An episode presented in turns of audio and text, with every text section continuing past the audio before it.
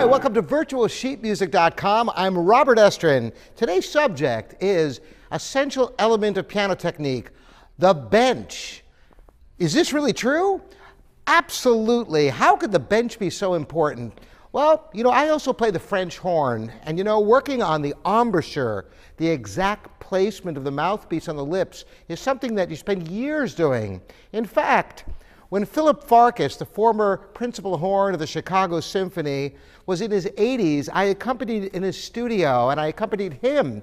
And I remember one day going into his cabin and uh, he was all excited because he had changed his embouchure. Here is a man who played for decades, and in his 80s, he was still refining the embouchure. Uh, people who study the violin can take years just to hold the instrument properly. Now, the good news for pianists is it's a very ergonomic instrument. You're sitting down and you're playing. However, it's critical that you sit in the right spot and at the right height. Most piano benches are like this the standard duet type bench. You've all seen them.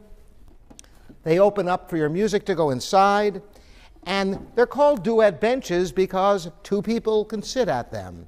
And that's very nice for not just playing duets on the piano, four hand piano, but also with younger students, they can have an adult kind of sit there with them and help them guide their practice.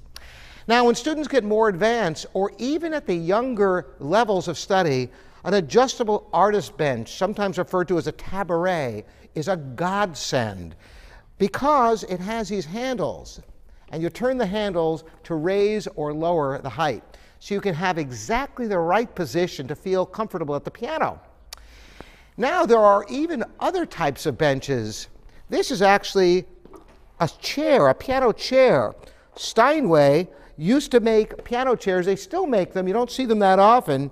The benefit to this is that it's slanted forward slightly, so it's less fatiguing for the back.